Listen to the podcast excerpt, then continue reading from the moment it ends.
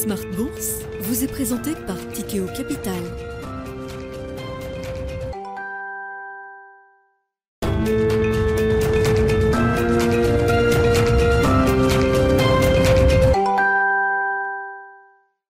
C'est reparti pour Smart Bourse, votre double dose quotidienne de marché en direct sur Bismart, chaque jour à la mi-journée, 12h30, 13h, et en fin d'après-midi, la grande édition pendant une heure à partir de 17h en direct, rediffusée à 20h sur Bismart TV, émission que vous retrouvez chaque jour en replay sur bismart.fr et en podcast sur l'ensemble de vos plateformes. Au sommaire de cette édition ce soir, le bilan d'une semaine euh, historique à euh, différents euh, niveaux, sur le plan monétaire notamment, avec une normalisation monétaire qui aura été euh, intense tout au long de la semaine. 15-20 banques centrales auront remonté leur euh, taux de manière significative, notamment dans les, économies euh, développées. Au total, ce sont plus de 600 points de base de hausse de taux qui ont été délivrés par l'ensemble des grandes banques centrales sur ces derniers jours, avec évidemment pour conséquence un dollar toujours plus fort, toujours plus haut, au plus haut depuis 20 ans, avec des parités qui commencent à être spectaculaires. L'euro-dollar sous 98 cents du dollar euh, aujourd'hui la livre sterling qui s'effondre euh, littéralement à l'occasion de l'annonce de euh, euh, la stratégie budgétaire britannique de la nouvelle, première ministre Liz Truss qui veut tout mettre pour la croissance avec un, plan de, baisse de la fiscalité assez intense à hauteur de 45 milliards de sterling. Le marché pour l'instant regarde ça avec beaucoup de prudence pour le dire, pour le dire gentiment. Le, le sterling s'est effondré au plus bas de quasiment 40 ans, donc sous 1,10$ contre sterling.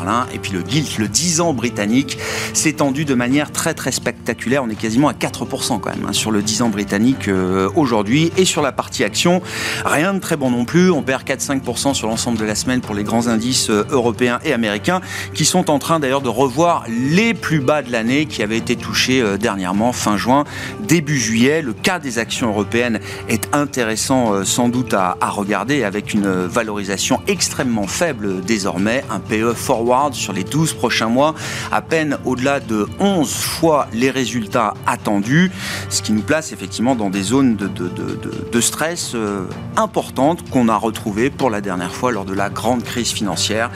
Est-ce que contre le pessimisme submergent, il est euh, intéressant de commencer à regarder peut-être des stratégies euh, d'investissement sur la partie action européenne? Pourquoi pas? Nous en discuterons avec nos invités en plateau dans un instant. Et puis dans le dernier quart d'heure, le quart d'heure thématique, nous regarderons un petit peu euh, l'investissement euh, durable, comment est-ce que euh, l'investissement durable est perturbé, peut-être rebattu également avec des paramètres de marché qui changent fondamentalement, à savoir des taux réels qui sont beaucoup moins négatifs, voire positifs, et peut-être pour plus longtemps que ce qu'on imagine. C'est un point clé évidemment pour les investisseurs et nous traiterons ce sujet à travers l'investissement ESG à partir de 17h45 avec Carmine Defranco, le responsable de la recherche d'Ociam qui sera avec nous en plateau.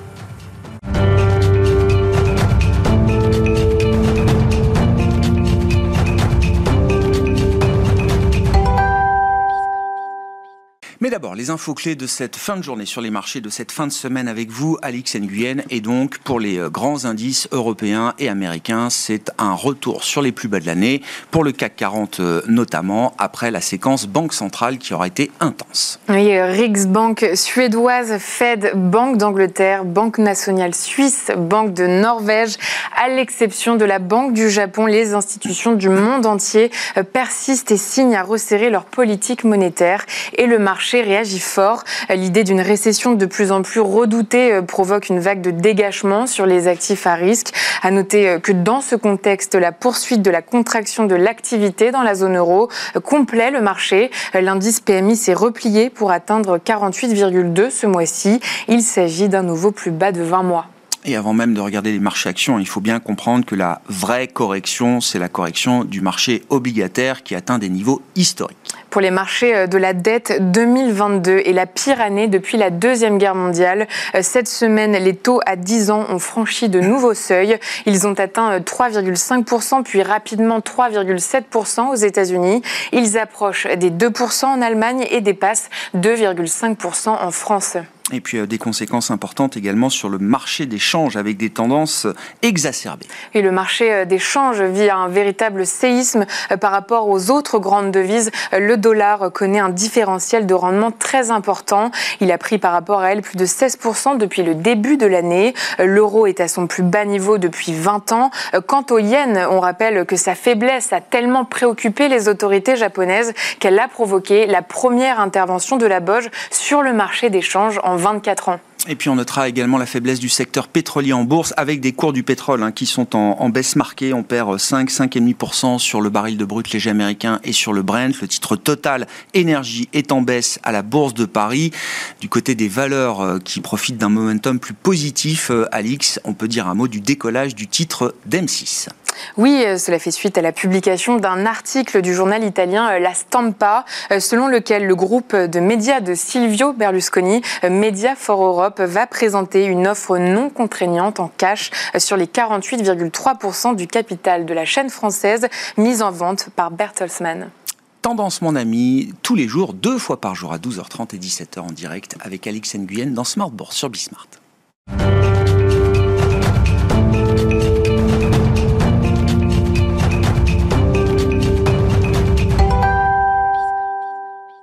Trois invités avec nous pour euh, décrypter les mouvements de la planète marché chaque soir. Frédéric Rollin est avec nous ce soir, conseiller en stratégie d'investissement de Pictet Asset Management. Bonsoir Frédéric. Bonsoir. Merci d'être là. Merci à Michel Martinez de nous accompagner également ce soir. Bonsoir Michel. Bonsoir. Vous êtes chef économiste Europe de Société Générale CIB et Nicolas Gottsman avec nous également en plateau. Bonsoir Nicolas. Bonsoir. Ravi de vous retrouver. Vous êtes responsable de la stratégie macroéconomique de la financière de la Cité.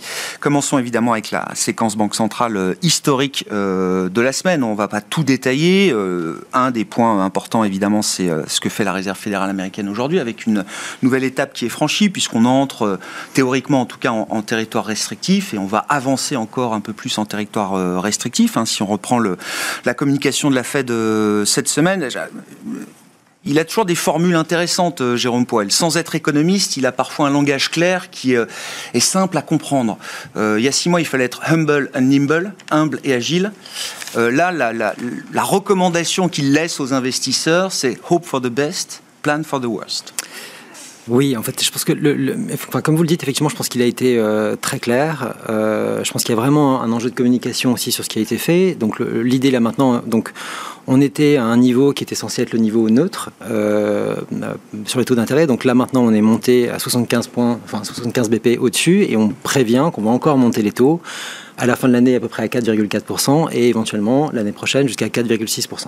En disant voilà, on va rentrer donc en territoire restrictif, on est là pour vraiment freiner l'économie, pour pas venir à notre résultat, c'est-à-dire d'arriver à freiner euh, l'inflation dans un, dans un second temps. Je pense que la, grande problématique qu'on a euh, avec euh, l'économie américaine depuis le début de l'année, c'est qu'on a une, je pense, une sous-estimation de la force de l'économie américaine qui était déjà vue comme étant effectivement très forte déjà dès, la fin de l'année 2021, mais finalement sa résistance au cours de l'année 2022 est encore plus forte que ce qu'on pouvait imaginer. On voit notamment que euh, sur le front de l'emploi, malgré les hausses de taux, ça continue de, marcher très bien. On voit les PMI qui ont été publiés ce matin, encore une fois, euh, qui, même s'ils sont un, petit peu en dessous de 50, sont trois points au-dessus des attentes. Sur les services, on repart à la hausse et on peut estimer aussi que l'emploi va continuer encore à performer. C'est-à-dire que pour le moment, encore une fois, et comme ça a été le cas notamment sur les différentes mesures qu'on avait pu avoir, l'économie américaine est vraiment plus forte que ce qu'on pouvait attendre. Et donc on peut comprendre effectivement, même depuis ce qui s'est passé l'année dernière, c'est que euh, avec toutes les révisions qu'on a eues à la hausse, notamment sur les chiffres de l'emploi, pourquoi la Fed était ce qu'on appelait, aussi en retard a priori? Ensuite, la question maintenant, c'est que comme il y a quand même un effet euh, sur de la politique monétaire, c'est de voir effectivement jusqu'où euh, ils peuvent aller sans aller trop loin. Euh, pour, le moment, je pense que ce n'est pas le cas. En tout cas, on n'a pas d'indicateur vraiment qui peut nous permettre ça. On voit que sur l'immobilier, ça commence vraiment sérieusement à caler, il l'a dit. Par contre, pour la suite, maintenant, j'ose espérer en tout cas que le discours qu'il a maintenant, qui effectivement très fort, en tout cas pour montrer la volonté qu'ils ont de lutter contre l'inflation, sera quand même plus euh, fragile lorsque euh, effectivement les chiffres sur l'emploi commenceront à se dégrader sérieusement et voilà qu'on aura éventuellement un retournement du discours à ce moment-là et que le discours qui est un peu va en guerre contre l'inflation aujourd'hui sera euh, atténué lorsqu'on rentrera vraiment dans le dur mais ce que j'imagine arriver aussi. On sous-estime pas évidemment la capacité de la Fed à à modifier son discours, voire à renverser son discours. C'est déjà des phases qu'on a connues euh, dans le passé. Comment ça peut se passer? Qu'est-ce qui peut caractériser ce que tout le monde attend et euh, ce, concept de pivot de la Réserve fédérale américaine, selon vous euh? Bah, Déjà, évidemment, le premier point, c'est l'inflation. Pour le moment, en fait, étant donné justement la force de l'économie américaine, pour le moment, c'est pas quelque chose qu'on attend véritablement. En fait, ce qu'on avait, tout, tout ce qu'on avait développé l'année dernière sur l'histoire de l'inflation transitoire, qui était d'ailleurs une réalité quand même, a été remplacé au fur et à mesure des mois, on va dire depuis un an par la force de la demande intérieure américaine. Aujourd'hui, cette force de la demande intérieure explique la majorité de l'inflation qu'on peut voir aux États-Unis. Donc il est effectivement logique qu'elle intervienne. Euh, pour le moment, en tout cas, le rythme de, création d'emplois, de progression des salaires ne nous permet pas d'envisager vraiment euh, que ça puisse se calmer sérieusement sur le fond de l'inflation. En gros, sur le, si on considère que l'inflation américaine est à peu près entre, comprise entre 8 et 9 aujourd'hui, la moitié, euh, en gros, vient vraiment de la demande. Mmh. L'idée maintenant, c'est de revenir un peu plus bas, effectivement. Mais ensuite, la grande question, c'est toujours de savoir si à partir du moment où on sera revenu, on va dire, sur un champ plus acceptable, c'est-à-dire, on va dire, autour de 3%, euh, et comme il y a eu pas mal de recherches là-dessus, c'est que le passage de 3% à 2% d'inflation risque d'être beaucoup trop douloureux pour la Fed pour pouvoir s'engager dans, dans un sens qui soit aussi euh, va-t-en-guerre qu'elle ne l'est aujourd'hui. D'accord.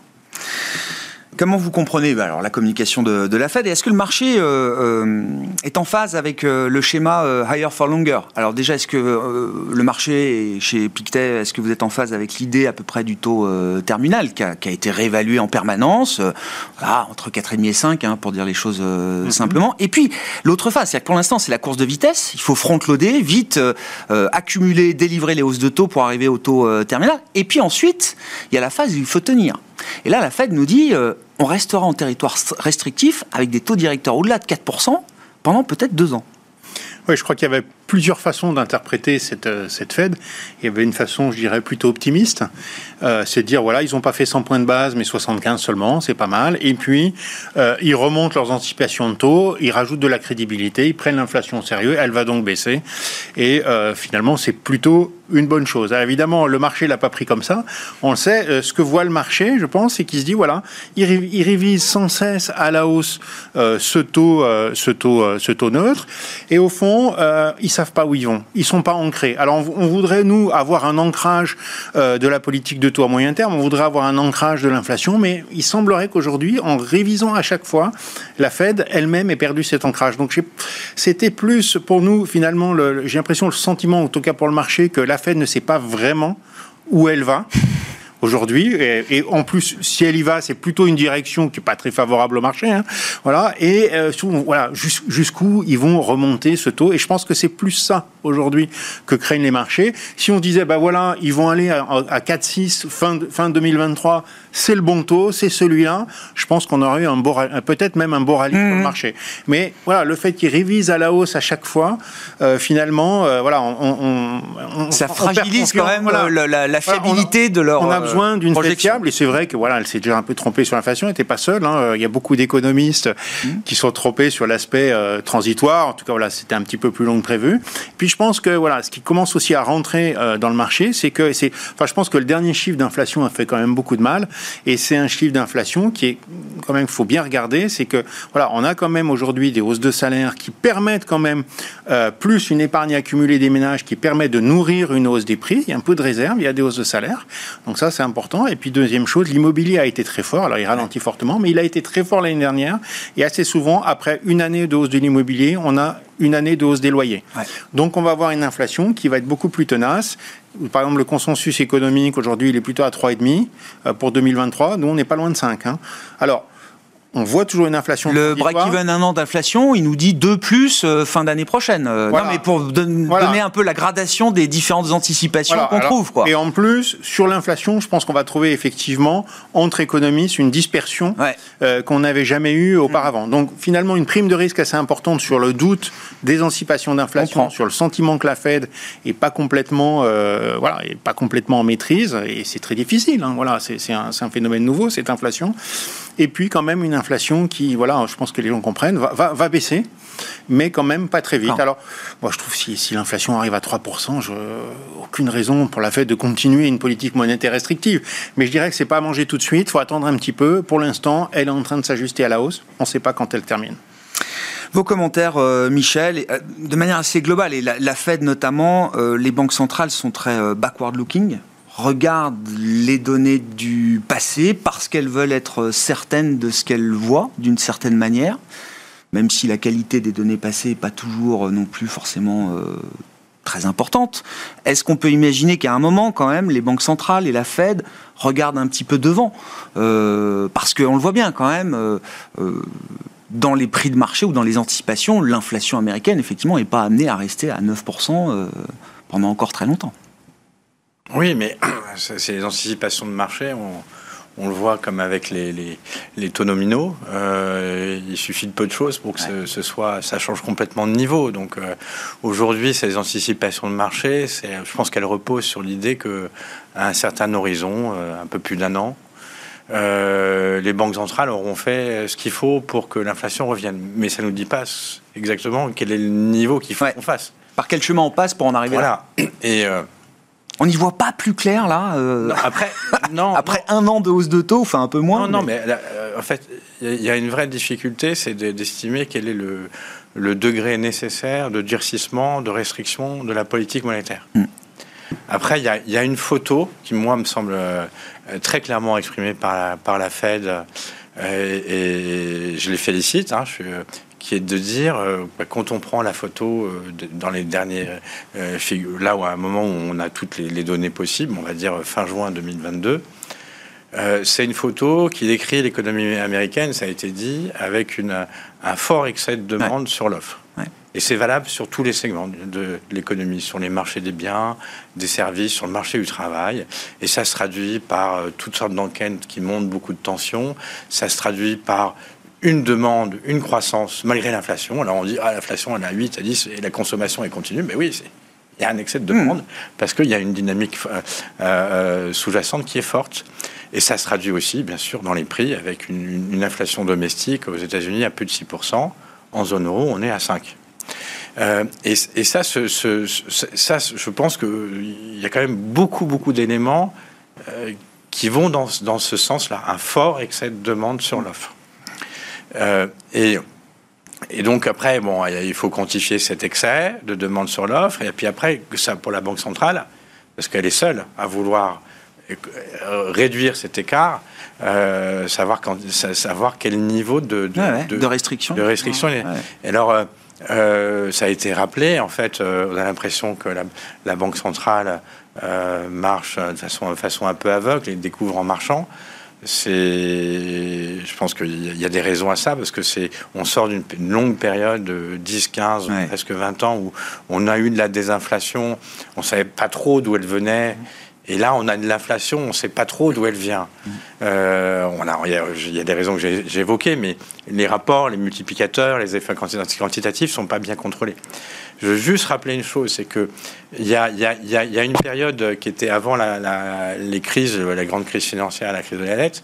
On utilisait, tous les équipes d'économistes et les banques centrales utilisaient des outils qu'on appelait les règles de Taylor qui marchaient très bien à l'époque, qui marchaient très bien. On pouvait, on pouvait à quelques mhm. mois prévoir ce qu'allait faire la Banque centrale, mhm. parce que les économistes, les, les, marchés et la Banque centrale avaient les mêmes outils.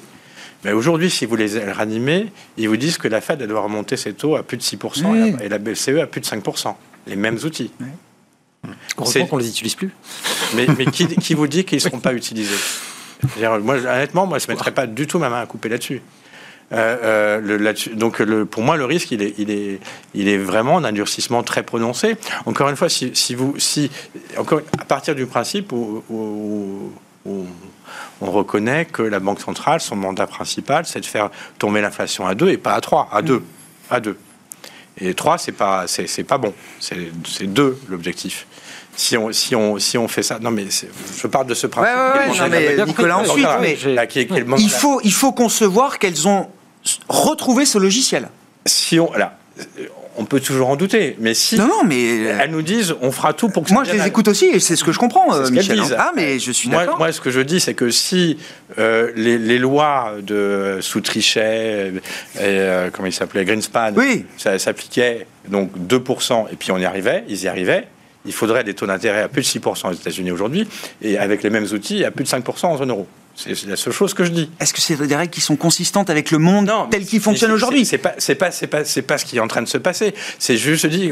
Ah et, ça pour montrer effectivement. Ça non, non, mais... peut-être que à, mesure que ces outils sont réveillés, réanimés, ben, euh, euh, on voit euh, ben, des hausses de taux de 75 points de base de toutes les banques centrales et une révision de, à la hausse des taux terminaux. Et, et, ce, que, ce que je dis, c'est qu'on n'est pas probablement au maximum non, non. où on peut aller. Ouais, ouais. Je, sais que ça vous fait pas, plaisir. non, non, non, non j'entends bien. Je, dis simplement que le. oui, oui. Et tout ça, tout ça, ça, vient, ça, encore une fois, ça part de. Pour, je, vais, je, vais, essayer d'être court sur ce sujet, mais c'est l'idée que l'inflation le, va ralentir, mais l'inflation sous-jacente reste très forte.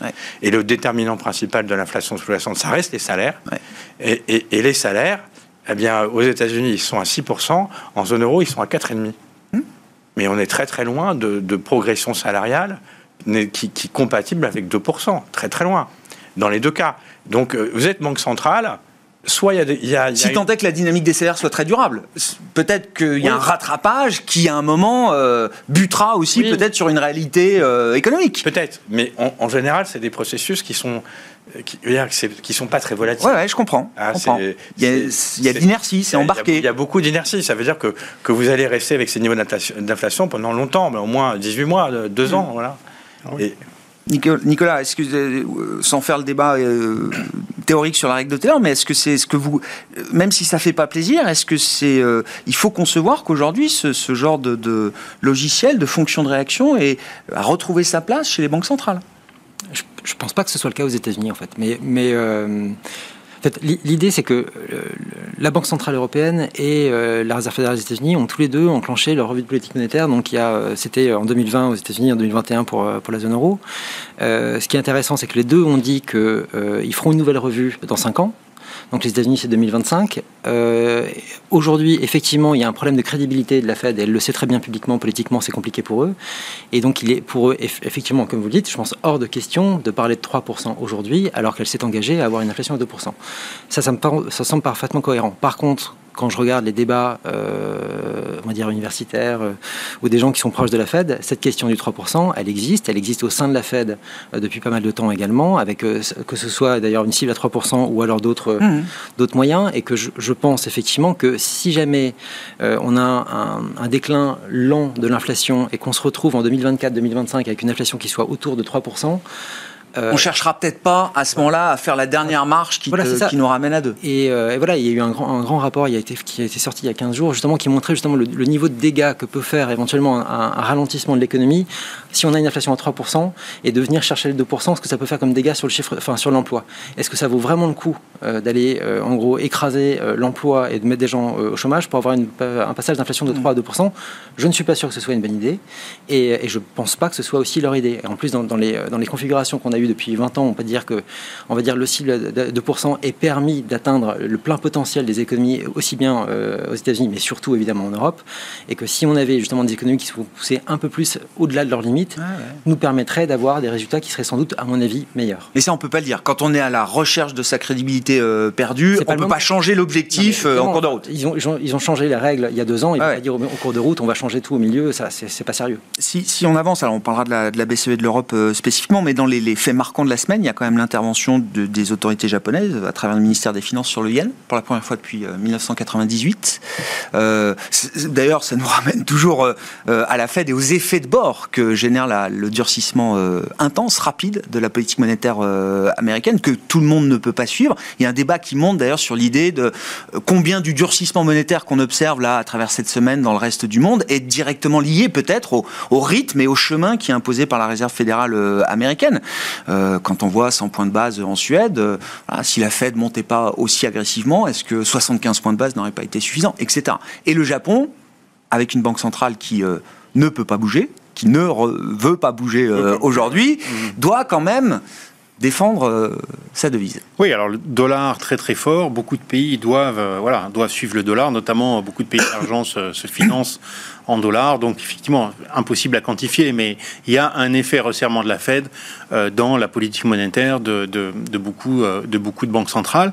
Pour ce qui est euh, du Japon, voilà, on a un petit peu d'inflation au Japon. C'est une inflation voilà, qui a été mais tellement voulue, tellement longtemps. Mais oui. Et si, voilà, si on, on, voulait reprendre ce que disait Jérôme Il y a quelques temps, d'ici l'inflation a été un peu en dessous de 2 pendant un moment, elle peut être un peu au-dessus de 2 pendant un moment. Bon, ça c'est oublié évidemment aux États-Unis. Au Japon, je pense qu'on peut garder une inflation de ce type-là encore assez longtemps. Donc la Banque centrale japonaise n'a pas véritablement de raison, voilà, n'a pas véritablement raison aujourd'hui euh, de euh, resserrer euh, sa politique, sa politique monétaire. Alors le, seul souci effectivement, c'est la faiblesse du yen, alors qui d'un côté quand même bénéficie aux exportateurs, mais qui finit quand même par être être troublante, amener de l'inflation importée, une perte quand même de, de, de pouvoir d'achat à l'extérieur. Donc voilà, ils essayent de réguler ça.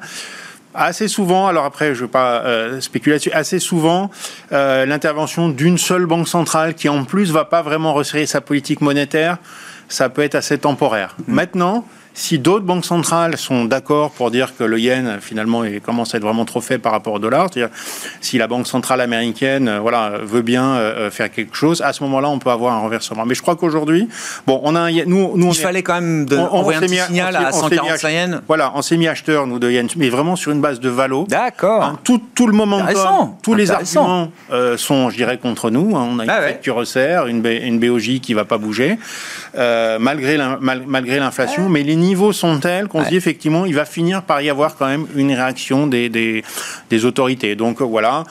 Je suis pas sûr que ce soit gagné aujourd'hui, hein, parce que c'est un, voilà une banque centrale. Je disais tout à l'heure, c'est toujours un peu fragile, mais enfin voilà. Euh, ça, peut, ça peut, euh, parce que d'une certaine manière, alors c'était un one way trade, mais en même temps, c'était un pôle de stabilité quand même euh, dans les marchés. Euh, là, ça crée, ça crée de la volatilité en plus sur des positions qui sont très importantes chez les investisseurs. Enfin, le carry euh, yen sur dollar, c'est un trade qui est très couru, on va dire. Voilà. bon, je, je disais des, choses, voilà, les, positions vendeuses sur le yen atteignaient des records. Bon, bah, c'est peut-être le bon moment pour la Banque centrale voilà, d'intervenir. Il dit, voilà, si tout le monde a vendu, bah, ce sera difficile de tenir. Et donc, voilà, elle a, elle a renversé la vapeur. Donc, elle, elle, je pense que c'est un peu une forme de punition des, des, des, des spéculateurs en disant, attention, euh, nous sommes, nous sommes, quand, même, euh, nous sommes quand même là. Quand est-ce qu'ils resserrent leur politique monétaire à court terme? Nous, ça nous paraît improbable. Je pense que c'est plus euh, l'année prochaine qu'il faudra, qu'il faudra regarder ça. Le mandat d'Arui Kuroda se termine en avril 2023. Je crois. Voilà, donc si jamais c'est un moment il laissera important faire ça, voilà, Il laissera faire ça son, successeur. ou ça, successeur. Euh, voilà. Si on en revient à la BCE, euh, Michel, alors vous avez une position assez singulière sur l'Europe qui est qui n'est pas la position dogmatique des faucons, qui est une position d'économiste, mhm. mais qui consiste à dire, vous allez nous expliquer, mais que euh, il faut peut-être qu'on croit un peu plus en nous. Euh, d'une certaine manière et en nos forces euh, parce que il y a quand même des aspects positifs en Europe et donc oui vous dites l'Europe peut supporter une normalisation monétaire alors telle que la BCE l'imagine ou telle que les marchés l'anticipent le taux terminal est vu à 3,25% désormais pour euh, le mois de septembre 2023. Euh, Et quand je dis supporter ce rythme de normalisation monétaire, ça implique pour moi de ne pas passer par la case euh, dépression économique ou récession très sévère qui nous ferait perdre à nouveau de la croissance potentielle, de la production à terme, etc. et qui réduirait encore un peu plus la croissance potentielle de, de la zone euro. Mmh. Il y a un chemin pour ça. Oui, oui. Alors après, il y a plusieurs chocs. Il y a euh, que l'économie européenne, comme d'autres économies avancées, prennent, c'est le durcissement des conditions financières, euh, c'est la hausse pour les entreprises de la part des salaires dans, la majorité, la, valeur, valeur, absolue, donc la valeur ajoutée, pardon, et donc la, réduction des, marges. Et puis il y a le, choc plus, plus, spécifique à l'Europe, qui est la, crise énergétique. Et oui, alors in fine, on a des prévisions, nous, de croissance l'an prochain. Euh, autour de 20%, donc légèrement inférieur au potentiel, mais maintenant on est au-dessus du consensus. Et c'est vrai qu'il y a plusieurs économistes maintenant qui, prévoient euh, une récession, voire même une récession marquée. Donc c'est vrai qu'on se distingue sur le sujet. Je dirais que le, le, le, raisonnement, il est ben, celui que j'évoquais euh, au, préalable, à savoir que la photo, on va dire fin juin, il a été très bonne, un peu comme aux États-Unis, des taux de marge historique. Il y a une force sous-jacente de l'économie qui est encore présente, qu'on ne voit pas forcément dans les chiffres. dire, euh, nous, on a été euh, positifs tout au long de l'année, mais j'avais pas mal de confrères ou de, clients investisseurs qui nous disaient que l'économie européenne, dès, la crise, la guerre en Ukraine, allait ralentir, tomber en récession. Et, nous, on disait non, non, ça va accélérer très fort. Et, les chiffres ont été révisés à la hausse en permanence. C'est ce qui s'est passé. Et là, pourquoi? Parce qu'encore une fois, le secteur privé est, euh, était encore fin juin dans une santé extrêmement bonne, que ce soit entreprise, et c'est vrai aussi pour les ménages. il y a beaucoup d'inflation, mais les ménages ne perdent pas de pouvoir d'achat, ou peu. Quand vous regardez les chiffres, regardez-les. Euh, et, en plus, il y a beaucoup d'épargne accumulée, donc ils consomment. Et, les et y compris le ménage médian ou moyen ou euh, standard oui, y compris le ménage moyen, médian et standard. Euh, donc, le, le, le, donc après, ça ralentit par rapport à les périodes de croissance de l'an dernier, mais ça reste, ça, ça reste en croissance. Donc il y, a cette photo. Alors c'est pas une photo qui va durer éternellement. Hein. Les marges vont baisser, euh, comme, euh, tous les facteurs vont peser et, ça va ralentir. Après la, question c'est que dans quelle mesure ça va ça va ralentir? Euh, bah oui, in fine nous on fait des calculs et on, est, on, estime que, que bah, la croissance sera encore correct l'an prochain. Malgré une récession industrielle qui semble inévitable. Oui, on a. Et peut-être même dans la construction aussi. Euh, l'immobilier peut-être fragilisé aussi. Hein, l'immobilier, mais il y, a deux choses. Il y a l'immobilier et construction. c'est pas la même chose. D'accord. C'est, la construction reste dynamique en Europe. Et euh, même en France. Et sur la partie industrielle, on peut supporter une récession industrielle sans que ça fasse basculer euh, l'ensemble de nos économies dans une vraie récession. Et, alors la récession industrielle, elle est déjà en train de se produire. Oui elle est déjà en train de se produire. C'est que c'est pas euh, cet hiver que ça va se casser la figure. Ça se casse la figure dès maintenant, au troisième trimestre. Euh, mais, en Europe, vous voyez, on dit nous, il va y avoir encore un peu de croissance, on va pas, ça va pas être des, chiffres euh, catastrophiques parce qu'il y a d'autres éléments, en particulier au troisième trimestre, il y a le tourisme, il y a des services, l'économie diversifiée qui vont compenser la, baisse. Alors, je ne sais pas si on peut parler de dépression, mais on aura une forte baisse de la production industrielle hmm. au troisième et au quatrième trimestre. Mais il ne faut pas oublier qu'en Europe, l'industrie, c'est 15% du PIB. Donc même si vous dites ça, ça baisse de... Et donc vous dites finalement, la, la, BCE se trouvera peut-être en capacité de poursuivre sa normalisation sans avoir à arbitrer euh, trop durement de l'inflation contre la croissance. Il peut, y avoir une récession, récession technique, tout ce que vous voulez, quelques chiffres. Mais du point de vue de la Banque centrale, bien ce que je disais au préalable, c'est est-ce que la dynamique sous-jacente, en particulier du marché du travail, est inversée? La Fed est très claire. Elle dit moi, je veux que le taux de chômage augmente, et je veux que le taux de chômage augmente quasiment d'un point. C'est con. Ça veut dire une récession. Oui, oui, oui, oui. Et elle espère que si le taux de chômage augmente d'un point, ça suffira les salaires vont baisser. Après, on, peut en discuter, mais la logique, elle est là. Et c'est le, il faut payer. C'est le mot. Euh, voilà. Euh, d'une certaine manière, c'est aussi une question que la BCE doit se poser dans des proportions moindres. Mais, mais alors après, comment, par quel canot ça agit le, durcissement monétaire? Eh c'est des canaux qui, sont, qui, prennent du temps avant, mm. avant de se faire. Il y, a le canal des, des exportations, mais là, en l'occurrence, c'est plutôt positif. Et euh, en net-net, c'est plutôt légèrement hmm. positif. On va payer nos importations plus chères, mais on, comme on a des, zones plutôt exportatrices, on bénéficie plutôt de l'euro faible. Donc c'est plutôt un élément de soutien. Euh, et puis le, le, et puis l'autre canal, mais le canal vraiment principal, c'est le crédit. Hmm. Mais le canal du crédit, donc euh, ça veut dire quoi concrètement? Mais ça veut dire moins d'investissement immobilier. Ça veut dire moins d'investissement des entreprises. Est-ce qu'on le voit ça aujourd'hui? Non, on ne le voit pas. mais... Ça va peut-être venir, mais dans quel... Le risque de sudden stop, il n'est pas, euh, mais, mais, euh, pas fort aujourd'hui mais, mais honnêtement, alors après, si, vous êtes un... Si on raisonne en termes de taux d'intérêt réel en zone euro, si vous êtes une entreprise qui n'est pas... Il une entreprise qui n'a a pas un, modèle économique basé sur l'énergie, hmm. qui, vaut, qui est relativement confiante à 3-5 ans. Et elle n'a pas intérêt à, encore prendre du crédit? Surtout si elle imagine qu'on n'est pas encore... Euh, et je prends la même chose pour un ménage. Un ménage qui n'est pas inquiet sur ses perspectives d'emploi et de salaire à 3-5 ans.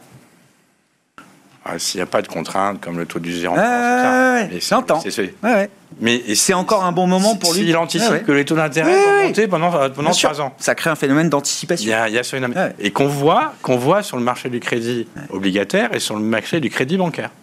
Donc, je reviens toujours à la question, c'est, que le, le, quand, quand la, la- la- je- le- les banques centrales sont en train de normaliser, pendant toute la personne où, il y a la hausse des taux, on n'est on pas stabilisé. Ouais.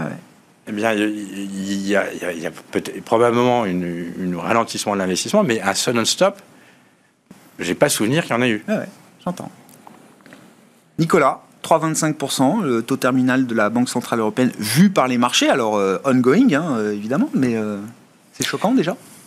Moi, je trouve. En fait, Je sais, je sais. voilà. euh, mais en fait, je, je pense qu'il y, a y a un point qui me semble, enfin, qui est pas trop discuté, que je trouve quand même euh, assez important, c'est que euh, si je prends aujourd'hui le, PIB français, alors euh, voilà, qui, est censé mesurer, on va dire notre notre économie, en fait, je, constate que le déflateur du PIB, c'est-à-dire donc la, la mesure d'inflation qui est intégrée au PIB en France au Q2 2022, elle est de 1,6 donc on a une inflation de 1,6%. Aux États-Unis, comparativement, par exemple, on est à 7%, en Allemagne on est à 6%, et en France on est à 1,6%.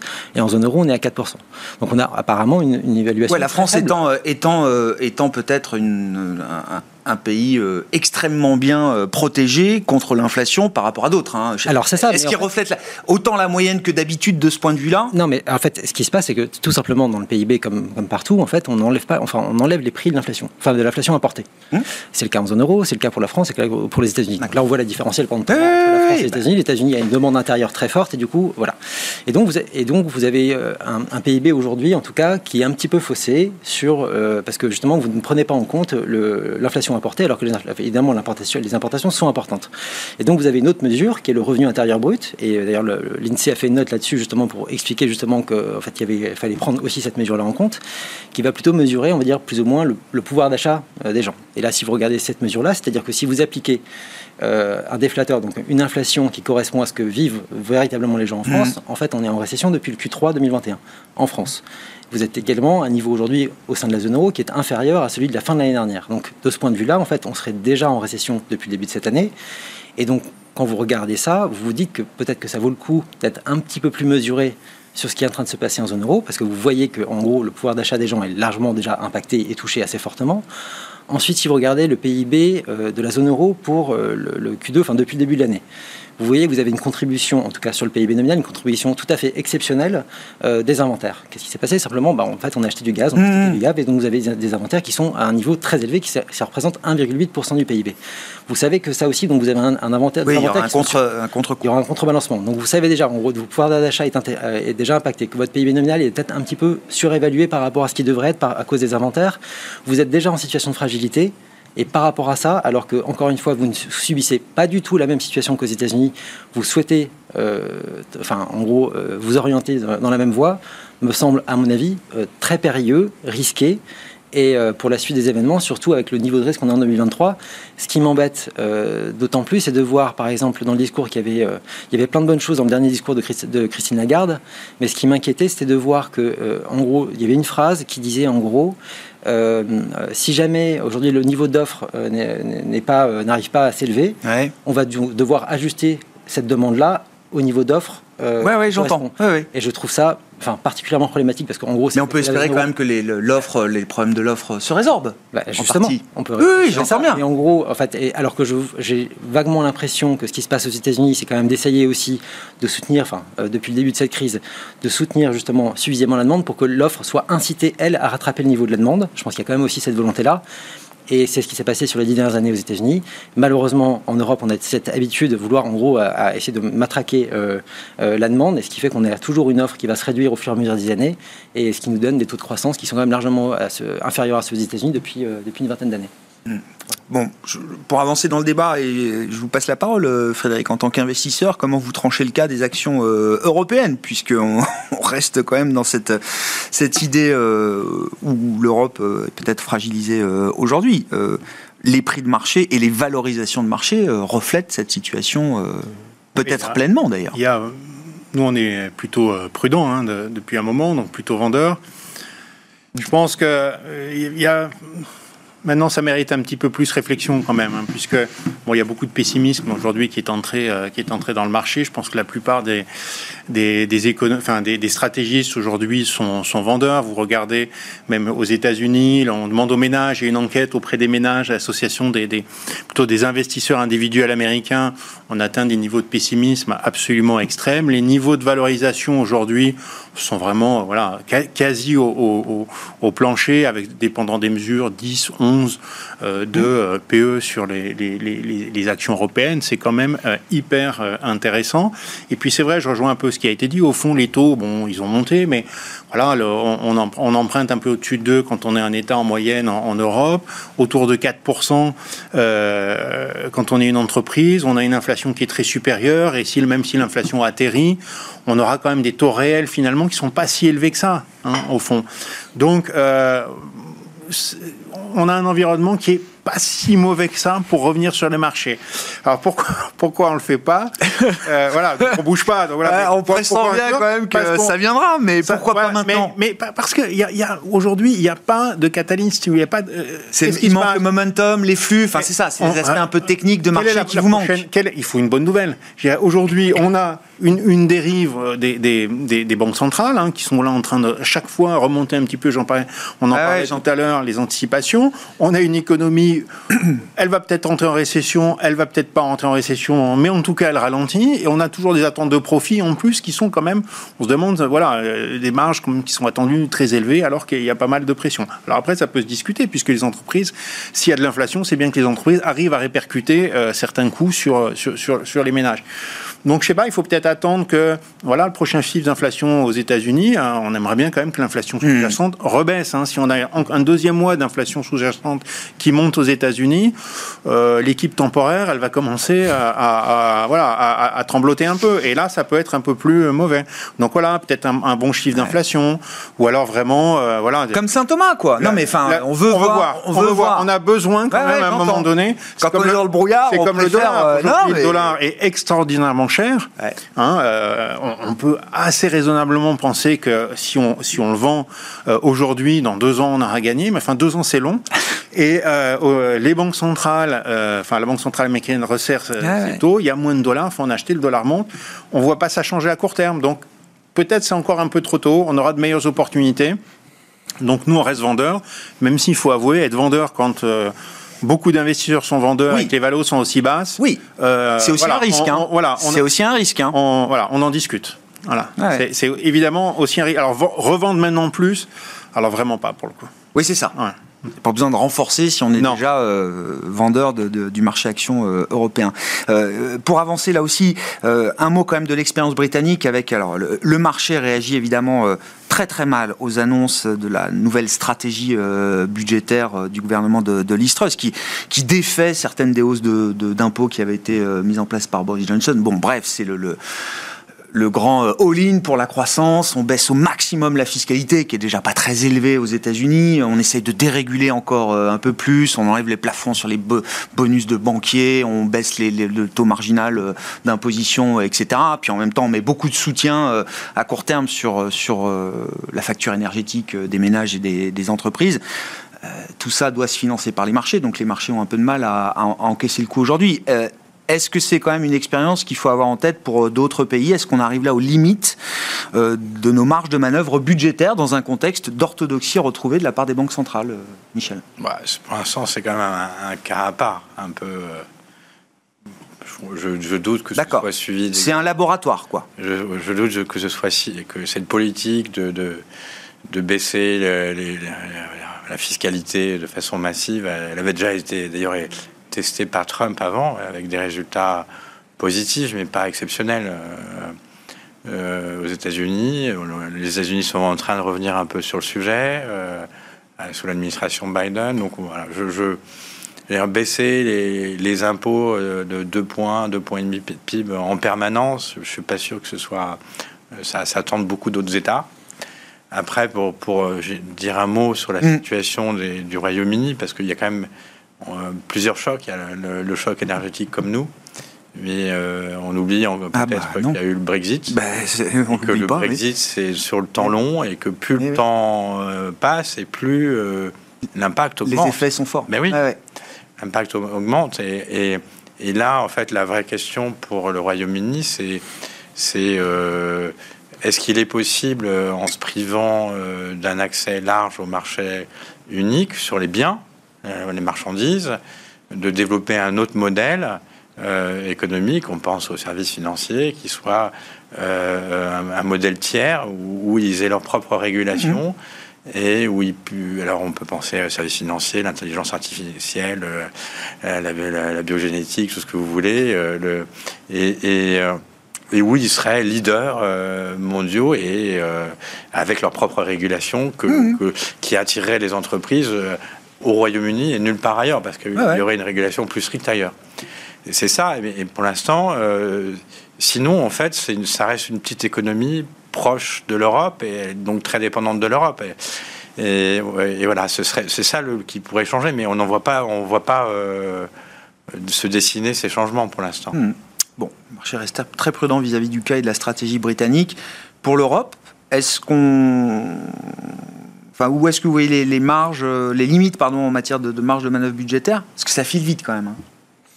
Mais en fait, euh, même si la stratégie effectivement peut paraître un peu curieuse, ce qui est fait euh, au Royaume-Uni, d'essayer de transformer euh, ça en Singapour, en Europe, je, je, pense, que ça va venir sans doute euh, en Europe euh, également. On va voir comment se passe euh, l'hiver, mais sans doute qu'on va quand même avoir un impact effectivement sur le niveau de, chômage. Et à partir du moment où on va avoir justement des effets plus tangibles sur l'économie de la situation actuelle, il est probable que les gouvernements vont commencer à réagir. Et je, me demande si effectivement on n'est pas parti dans quelque chose, on va faire une période un peu nouvelle, avec des gouvernements qui vont être sans doute plus tentés dans les années à venir de soutenir encore davantage leur économie euh, de ce côté-là.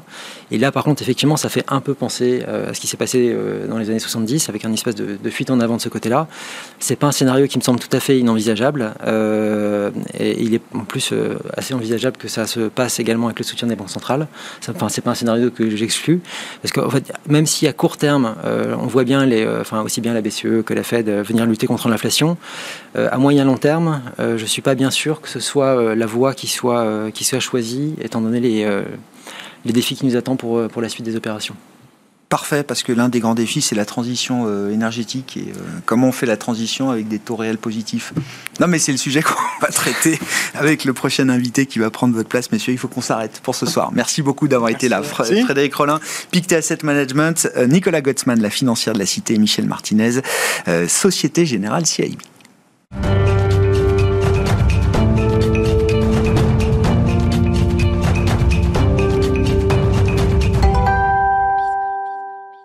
Dernier quart d'heure de Smartbourg chaque soir, c'est le quart d'heure thématique. Le thème ce soir, alors c'est de l'ESG euh, au sens euh, large, mais on va quand même préciser un petit peu euh, la question. Est-ce que les cartes sont rebattues pour les investisseurs ESG e qui ont des considérations environnementales, sociales, de gouvernance, des, des considérations de durabilité dans leurs investissements, avec notamment la nouvelle donne financière. On en parle avec Carmine Defranco, le responsable de la recherche d'Ociam, qui est à, mes côtés en plateau. Bonsoir Carmine. Bonsoir Oui, la nouvelle donne financière, c'est déjà des taux qui remontent.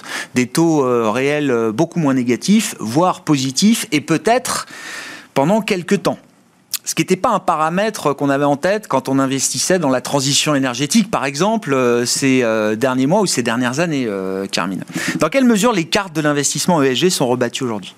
Bah, c'est vrai que l'OEG est né dans un monde où les taux étaient très très faible. Et du coup, euh, par définition, étant un investissement de long terme, euh, les gains espérés qu'on peut avoir, au-delà après de l'aspect plus euh, éthique de l'investissement, mais même les gains financiers qu'on peut attendre de, nouvelles technologies, étaient tout à fait intéressants, puisque de toute façon, les opportunités à court terme étaient nulles. Mm. Investir à zéro, bah, voilà, c'est pas très intéressant. Donc aujourd'hui, c'est plus le cas. Et donc, on va avoir ce problème-là. On a un problème d'énergie, puisqu'on se rend compte que l'économie ne fonctionne pas sans l'énergie fossile malheureusement pour l'instant.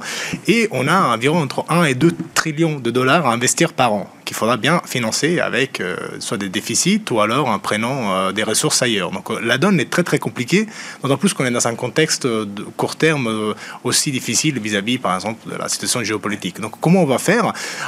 Pour l'instant, on ne sait pas. En revanche, les entreprises qui, elles, avaient euh, euh, bâti ou essayé de bâtir un modèle autour de cette dynamique-là, souffrent en bourse. Mm. Donc, 2022, on le sait, c'est une année compliquée pour tout ce qui était plus ou moins catégorisé comme, comme EEG. Donc, la question est, est-ce qu'aujourd'hui, on est capable de réfléchir à un nouveau framework pour que ces investissements-là euh, puissent réavoir du sens, peut-être se reposer des bonnes questions? Donc, est-ce que faut-il regarder peut-être plus des profits qu'on peut avoir avec des technologies existantes plutôt que des concepts stock. Voilà, donc il y, a tout un tas de, sujets. que les investisseurs commencent à se poser euh, dans un monde où les taux d'intérêt ne sont plus euh, négatifs ou nuls. Bon, et vos convictions à ce stade Comment est-ce que vous voyez les choses euh, évoluer? Est-ce que ça veut dire beaucoup plus de sélectivité déjà de la part des investisseurs, y compris dans cette dimension ESG e Est-ce que ça veut dire également considérer peut-être des actifs un peu plus réels d'une certaine manière, aller vers des entreprises qui ont peut-être euh, des actifs tangibles, des actifs réels. C'est ce que le marché recherche aujourd'hui, euh, d'une certaine manière. Est-ce qu'on va le retrouver dans la dimension ESG la, donne est compliquée parce que, d'une part, euh, volant ou non, quelque part, l'investissement ESG, historiquement, était quand même un investissement, une idée de croissance. Et bien sûr. Une idée de bull market. Et donc aujourd'hui, on est obligé de se reposer la question faut-il aller chercher des opportunités dans des secteurs compliqués, mais qui sont nécessaires? Donc ça, c'est important de le rappeler ce sont des secteurs nécessaires. On le, on le découvre tous les jours l'agriculture, l'alimentation, les matériaux, l'énergie. Donc comment on va faire pour ces entreprises-là?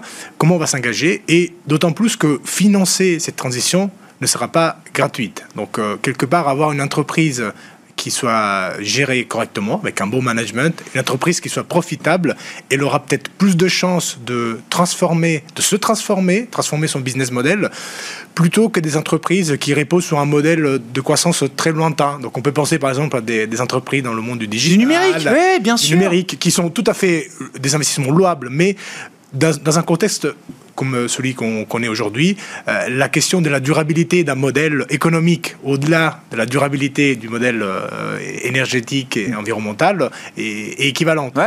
On, ne pourra pas faire la transition dans un, dans un contexte où l'entreprise n'arrive pas à être profitable ça me donne le sentiment qu'on va aller vers un, ESG beaucoup plus efficace, d'une certaine manière. Si on, est dans le but, effectivement, de participer à la transition, le net zéro, des économies décarbonées, euh, voire euh, zéro carbone, euh, horizon 2050, je veux bien qu'acheter euh, L'Oréal ou, ou Estée Lauder ou j'en sais rien, ou euh, qui doivent avoir des notes ESG superbes, euh, je n'en doute pas. Très bien pour un portefeuille ESG, ça fait monter le score, c'est pas très carboné en plus, donc ça permet d'être aligné sur les accords de Paris. Mais c'est pas ce que va faire L'Oréal qui permettra de faire la transition euh, énergétique quand on regarde les, les masses et les ordres de grandeur euh, qui sont générés euh, par des industries beaucoup plus dures, plus dures comme vous dites.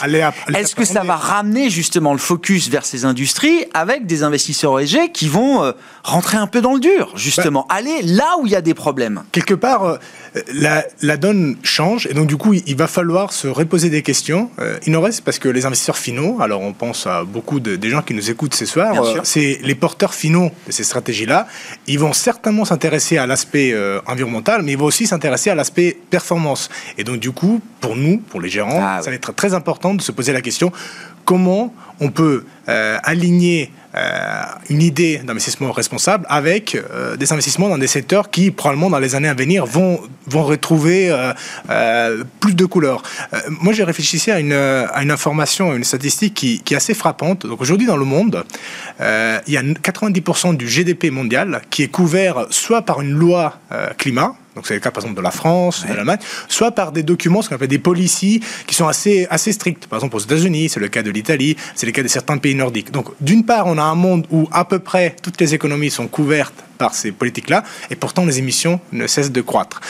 Moi, ma conviction, peut-être moi aussi mon, mon, souhait, est que si on n'y est pas arrivé ces dernières années à, changer la donne avec euh, euh, l'investissement, probablement la situation géopolitique va nous forcer à ça. Ah on voit l'Allemagne, on voit la France, on voit les États-Unis. Cette idée de regagner cette indépendance énergétique passera sans doute par une transition économique. Et donc, on va faire la transition pour une question de souveraineté énergétique. Probablement, c'est la façon avec laquelle on y arrivera. Donc, il faudra combiner encore, encore une fois les aspects d'investissement, mais ça aidera aussi que les États réfléchissent à la question non seulement d'un point de vue, disons, éthique, mais aussi d'un point de vue économique. Et probablement avec ça, des entreprises qui n'étaient jamais regardées par des investissements ESG retrouveront leur place euh, dans les portefeuilles, la place qui est la leur.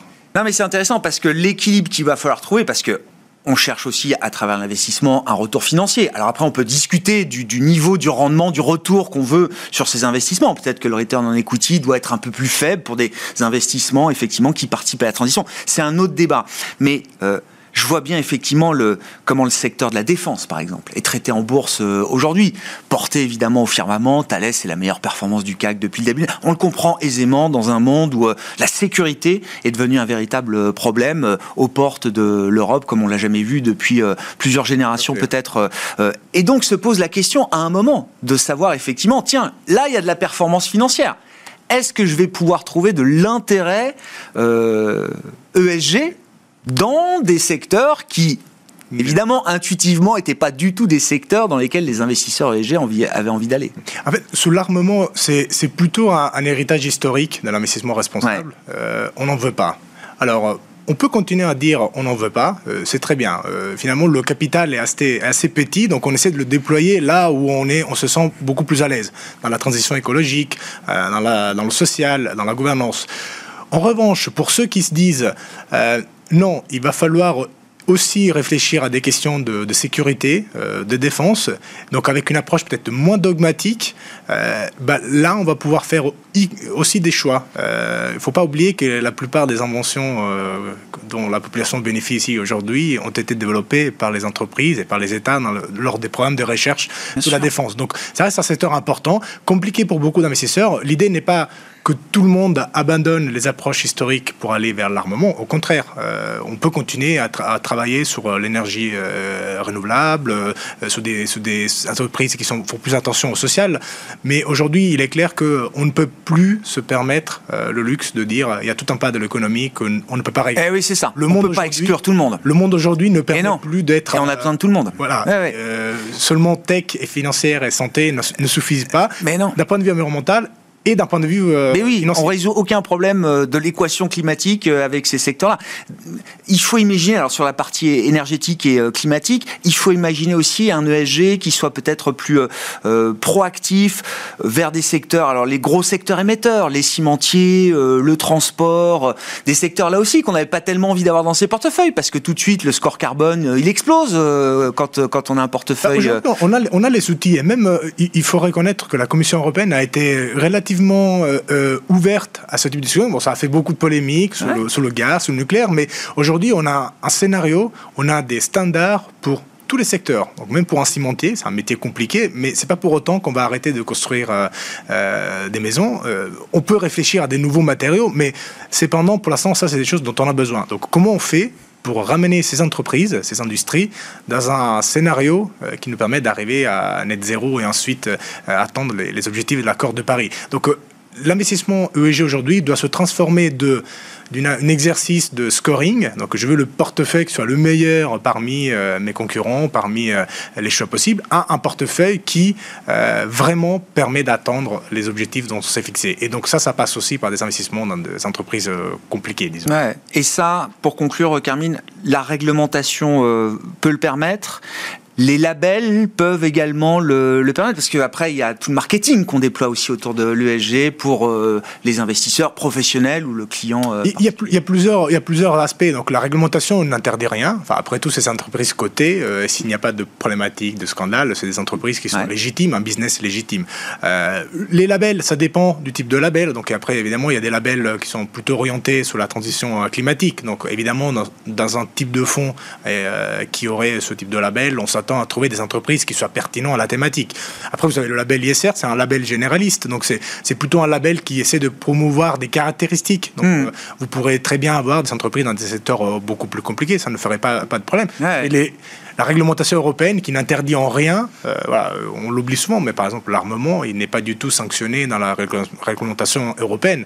On parle encore de l'armement qui n'est pas assujetti à des traités. Oui, oui, bien sûr. Donc, il, y a, il y a aujourd'hui beaucoup de, beaucoup de possibilités à faire. On ne peut pas se restreindre parce que sinon le résultat c'est d'avoir des, aussi des performances financières qui ne sont pas, pas évidentes il y a un champ des possibles qui existe et on verra effectivement comment les investissements ESG euh, peut-être se tournent vers des, des, secteurs, des types d'investissements euh, qu'on n'a pas vu ou qu'on n'a pas voulu rechercher en tout cas dans le, dans le passé. Merci beaucoup euh, Carmine. Merci. Carmine Defranco, le responsable de la recherche d'Ociam qui était avec nous en plateau pour le dernier quart d'heure, le quart d'heure thématique de Smart Bourse ce soir.